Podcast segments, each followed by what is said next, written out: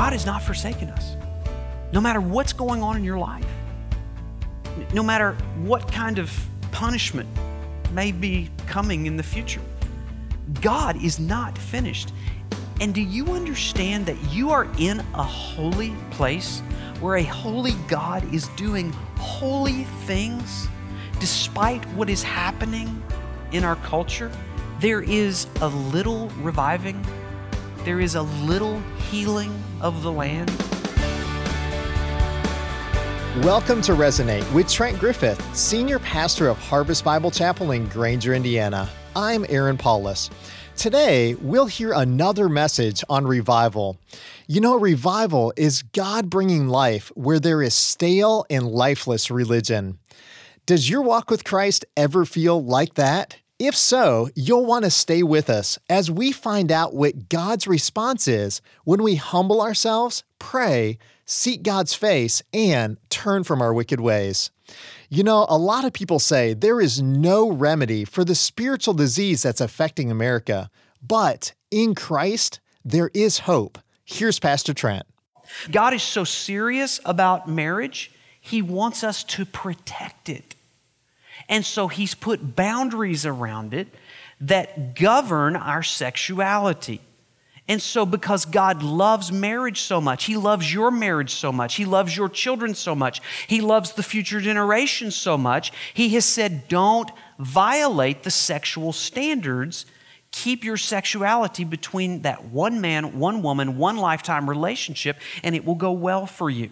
And so, therefore, the Bible has some things to say about pornography and about lust and about premarital sex and extramarital sex and homosexuality. He calls all of that sin. Sin that the Bible says can be forgiven and cleansed if a person will repent and believe the gospel. So, what is marriage?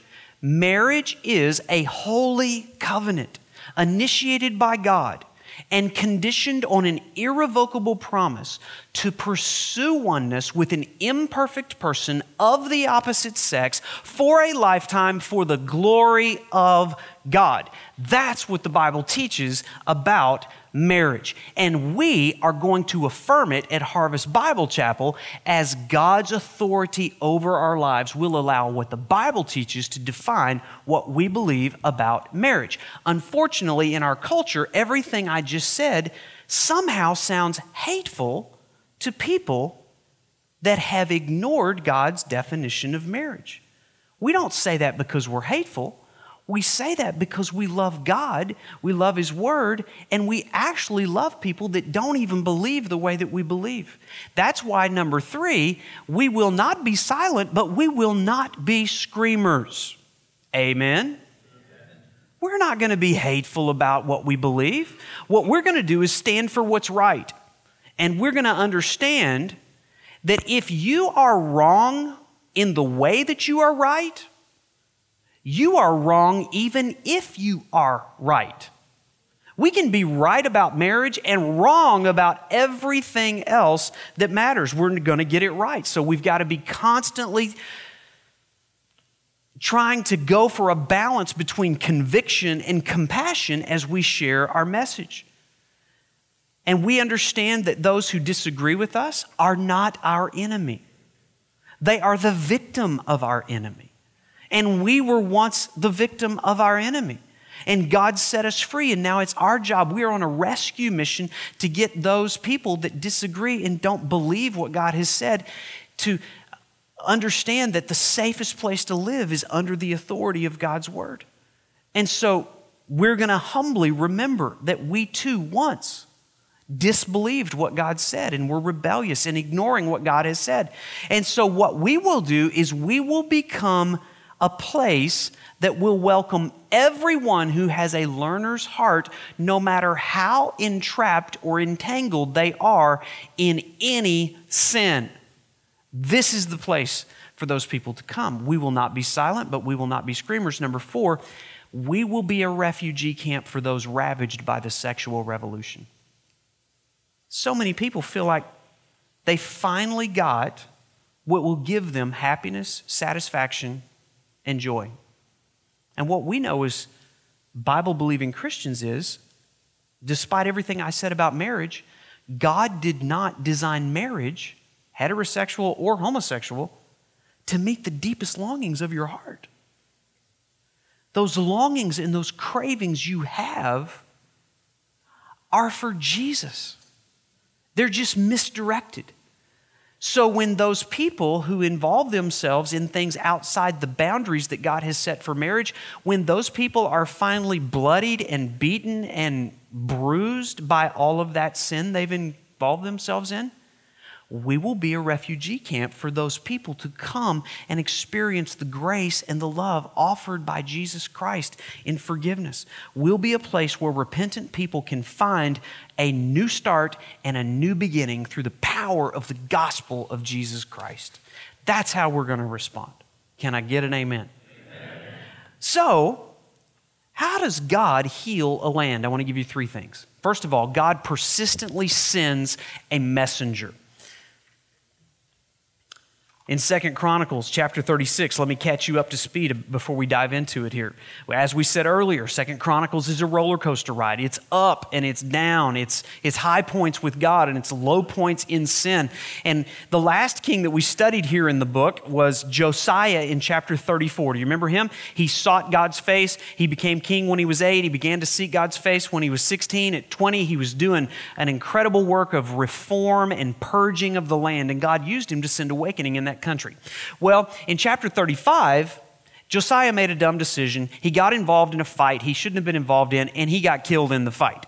You get to chapter 36, and it all starts going downhill again and they start to decline and they start to sin. It invites the discipline and the judgment of God. Rapid succession, he gives us four kings that are so worthless and evil, he doesn't even give us a whole lot of detail. And finally, we get to chapter 36, verse 15, and I want you to notice the condition of the land. The Lord the God of their fathers sent persistently to them by his messengers because he had compassion on his people. If you're not a believer, if you've never studied the Bible, and you have an idea that God is somehow not compassionate and gracious, would you just look at that verse? God loved these people so much. He was so compassionate. He gave them opportunity after opportunity to hear the message, believe the message, respond to the message, and divert his judgment. But it says here in verse 15, because he had compassion on his people and on his dwelling place, verse 16, but they kept mocking the messengers and despising his words and scoffing at his prophets until the wrath of the Lord rose against his people. Stop right there.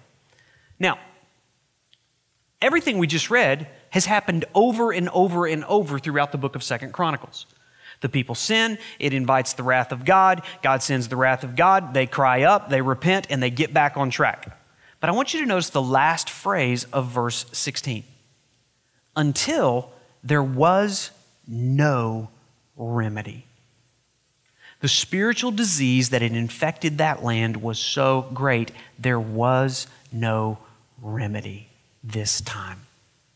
Now, that should have been the end of the Bible. That verse should have been the last one.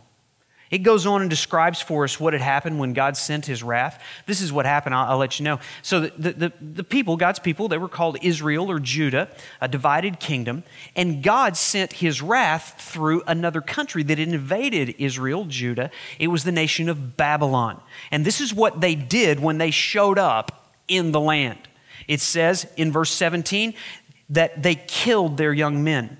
It says down in verse 19 that they burned the house of God, they broke down the wall, they burned its palaces with fire, destroyed all of its precious vessels. Then in verse 20, their religious freedom got taken away. They took into, what's that word? Exile. Have you heard that word yet? Exile. They, they were taken out of their land and transported to the land of Babylon under political oppression, and they were stripped of all of their religious rights for 70 years. And again, that should have been the end of the Bible because there was no remedy for God's people. But then I want you to look at verse 21. Now, in the first year of Cyrus, king of Persia, who is Cyrus? He's king of Persia. Where's Persia? This is what happened Babylon had invaded and ransacked Israel and Judah. 70 years later, Persia comes along and defeats Babylon. And what they find in Babylon are some exiles left over from Judah and Israel. And King Cyrus notices these people, and I want you to see what God did through the most unlikely source of an awakening. The first year of King Cyrus, king of Persia, the word of the Lord by the mouth of Jeremiah might be fulfilled. The Lord stirred up, let's underline those two words, stirred up, stirred up the spirit of Cyrus, king of Persia. He was a pagan king. He was a godless king, and yet God used a godless king to stir up his people. He made a proclamation throughout all his kingdom and also put it in writing, and this is what the writing said. Thus says Cyrus, king of Persia, the Lord, the God of heaven, has given me, underline the word given me. He has given me all the kingdoms of the earth. You know what that means? That all authority is assigned by God. Every king, every president, every Supreme Court justice has been given authority by God. And he has charged me. Underline that. So God has stirred him. Can you imagine the spoon that God would have used to stir the heart of a godless king? He stirs him, he's given him authority, and then thirdly, he charges him to do something that he has no choice but to do. God is still in the business of stirring kings, giving kings authority, and charging them to do something, whatever he wants them to do. And what did he charge him to do? He has charged me to build him a house at Jerusalem, which is in Judah and this is what he invites people to do Whoever is among you of all his people, may the Lord his God be with him and let him go. What's the last word of the, last word of the book? Up. It's been a roller coaster ride. And yet, when we thought it was in the tank. When we thought they were at the lowest point, God stirs the heart of a king. He gives him authority and he charges him to spark awakening and then sends out the invitation. Now, it had been 70 years. You know what that means? The mommies and the daddies that were taken captive into Babylon had babies, and those babies had grown up now. Maybe they're 10, 20, 30, 40, 50 years old, they had never seen Israel. They'd never seen the temple. They'd never heard the word of God. And yet, through the mouth of Cyrus, he invites them to go back to be with God. He invites them to go up and be with God and establish worship once again. Let me ask you a question. If you were part of that generation, how would you have RSVP'd to Cyrus? Think about it. Would you have been too absorbed by the Babylonian culture to go back and worship this God of your fathers? Would you have been so bitter for, uh, for God allowing you to live under political oppression? To believe that somehow this was a good God that you would want to worship? And yet there was, we're going to hear this word in a minute, there was a remnant that chose to go up and seek the face of God, to turn from their wicked ways, to pray and to humble themselves. And that's what we see next. Sometimes God persistently sends a messenger, sometimes God occasionally stirs a king. In Proverbs chapter 21, verse 1, the scripture reminds us that the heart of every king is a stream of water in the hand of the Lord, and he turns it wherever he wants it to go. Anybody have a garden? You have a garden at home? You have to, you have to water your garden. So you have to get the hose and you have to turn on the nozzle and you pick up the, the hose and you walk over to the petunias or whatever it is you grow in your garden and you water that. And after they have been sufficiently hydrated, you see the tomatoes and you're like, Whew. how much effort does it take you to do that? Is that a hard thing for you? No. To turn a stream of water it is not hard for God to turn a king's heart either. The king's heart is a stream of water in the hand of the Lord, and he can turn the king's heart any way he wants it to go. I was praying, along with many of you, that God would turn the heart of nine kings on the Supreme Court, that they would rule in favor of God's definition of marriage, and yet there was one king short. Sometimes, occasionally, God stirs the heart of a king, and sometimes God makes us wait 70 years before he raises up a king. Either way, it is not a hard thing for God to stir the heart of a king. Here's the third way that God heals his land God always revives a remnant. So we finished Second Chronicles chapter 36. Aren't you glad you, you, you finished a whole book? So what's next? What's the next book? Let's look across the page. What is it? What's the book? Ezra. What's in Ezra? Let me tell you about Ezra, okay? Ezra is the sequel to Second Chronicles. And I want you to teach you something about the Bible. You can impress your friends with this later, okay? Do you see the last two verses of Second Chronicles? Do you remember we read those earlier about King Cyrus? You see those two verses? I want you to look at verses 2 and 3 of chapter 1 of Ezra. Do you see those? Anything look familiar? Verses 2 and 3 of chapter 1 of Ezra are identical to the last two verses of Second Chronicles. The story continues. And let me tell you the way it continues. We're not, not going to take time to read it all, but let me tell you the people did go up, a remnant did go up, and they rebuilt the temple, and they rebuilt the altar, and they rebuilt the place of worship. And when they finally got back there, they celebrated and they worshiped God with all of their heart. There was opposition when they got there, so the work stopped for a while, but it restarted again, and God ensured that the temple would be dedicated as the place of worship. Worship was restored. And then we finally get to chapter 8, and Ezra comes on the scene, and Ezra is a Bible teacher. He's familiar with the law of God. We don't know exactly how he knew, but he was one of these exiles, 70 years. He maybe had a secret copy of God's Bible and, and, and he knew the law. So he went up and began to teach all those construction workers there that were restoring the temple. And they were so overwhelmed with God's word, they were living in wonderful harmony with one another until we get to chapter 9. And I want you to look down at verse 6, Ezra 9 6. Ezra prays a prayer.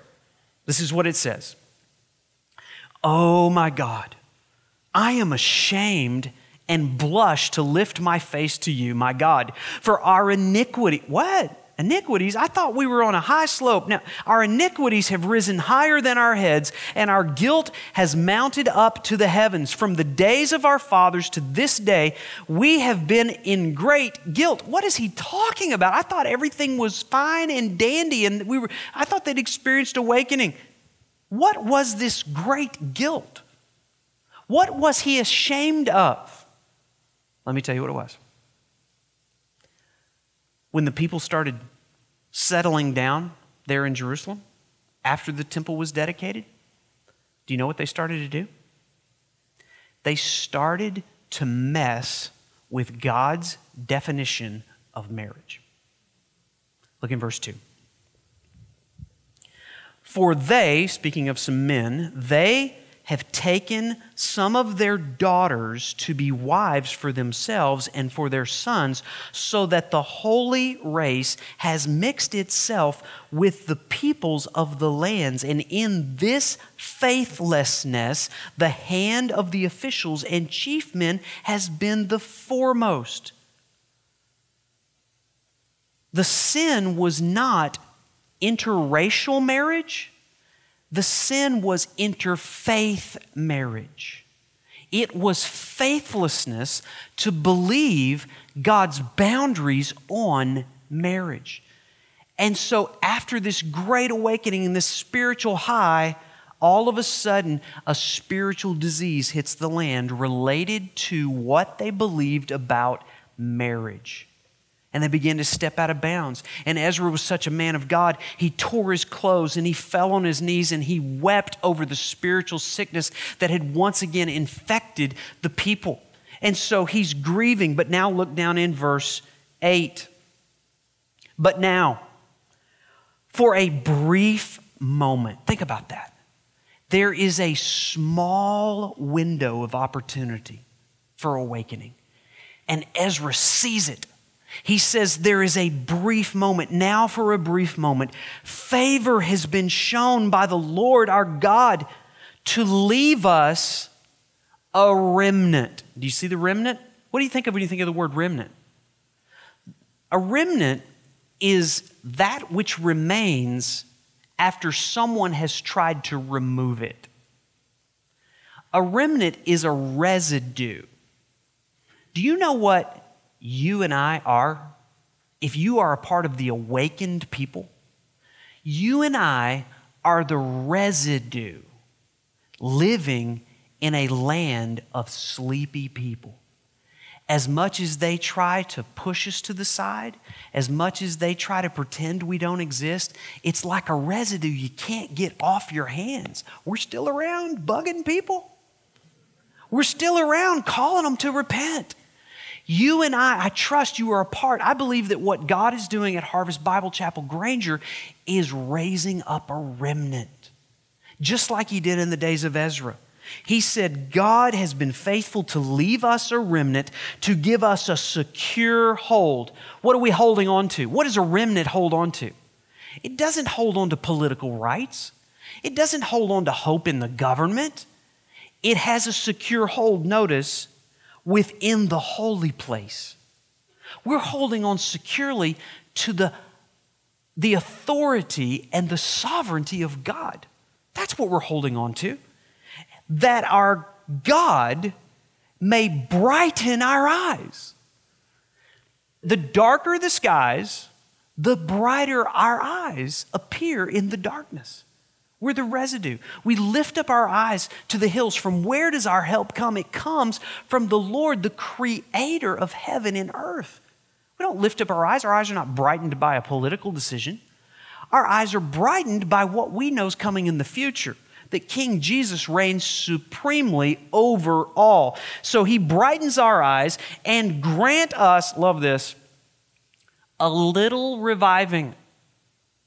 It may not be all the reviving we want. It might not be a big tent revival, but just a little reviving. A few people who are true to God as a residue can experience a little reviving well, does that mean he restores our religious freedom and people start listening to us and we get Supreme Court justices that are Christians? And, and is that what it means? Look at it. A little reviving in our slavery. You talk about no religious freedom. These people were slaves. And yet, God had chosen a remnant, a small group of people, to experience a little reviving. Verse 9, for we are slaves. Yet our God has not forsaken us in our slavery. God is still committed to his people. God is faithful to his people. We have hope. We, we are the people of God. And we are indestructible until God is finished with us. We are the remnant. And it says, he has extended to us his steadfast love before the kings of Persia to grant us some reviving, to set up the house of our God, to repair its ruins, and to give us protection in Judah and in Jerusalem. God has not forsaken us. No matter what's going on in your life, no matter what kind of punishment may be coming in the future. God is not finished. And do you understand that you are in a holy place where a holy God is doing holy things? despite what is happening in our culture, there is a little reviving, there is a little healing of the land going on at Harvest Bible Chapel, Granger. You say, well, what's the evidence of that? How many of you were here last Sunday in the 11 o'clock service? Do you remember what happened at the end of the service? So let me tell you the story. There's this couple, if you weren't here, and um, first time I met them, they were sitting right back here on a Friday night. We were hosting the Art of Marriage marriage conference, and they were here to soak all that in and to learn. And, and they had visions actually of getting married. They said, We're not married yet. Well, she actually applied for a, a secretary position that we had open in the church, and she came in, and we noticed that um, they had the same address. They were living together. And so we called them in, and Pastor Matt sat down across from them and very lovingly and very boldly said, You're living together. Do you understand that's not God's way to do this? You're in sin and you need to repent. And you've got basically three options you can break up, you can stay together but move one of you move out, or you can get married. And we can get that done like now. We can just, just do that. And so this is what they did. In a week's time, they went down and got a marriage license. They showed up last Sunday and they were just going to have a little marriage ceremony in Pastor Ben's office. When I heard about it, I'm like, no way, we're doing that right up here. So uh, at the end of the service, we had the bride come right down here, and we had bridesmaids, and, and we, we had Pastor Ben there, and they recited vows to one another Till death do you part, you may kiss the bride a little reviving in the midst of a dark generation. God's not finished with his people, and he's not changing his definition of marriage. And we're going to sink our roots deep into the Word of God. He has not forsaken us, not for a moment.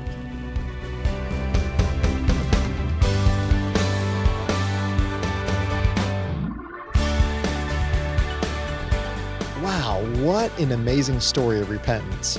So, how about you? Has God identified areas in your life where you need to repent? If so, I hope that you'll take this moment and respond to God's working in your life. Well, thanks for listening today, and we hope that you've enjoyed this series on revival and awakenings. You know, if you find yourself caring too much about what other people think of you, You'll want to join Trent Griffith right here on Resonate for a whole new series next week titled Approval Addict. I'd also like to invite you to join us at one of our weekend worship services at Harvest Granger, Saturdays at 5 p.m. and Sundays at 9 a.m. and 11 a.m. We're located on Hickory Road, just north of Cleveland Road in Granger, Indiana. Well, thanks for listening, and it's our prayer that God's Word will resonate in your heart and mind this week. Resonate is a radio ministry of Harvest Bible Chapel Granger. Visit us online at harvestgranger.org.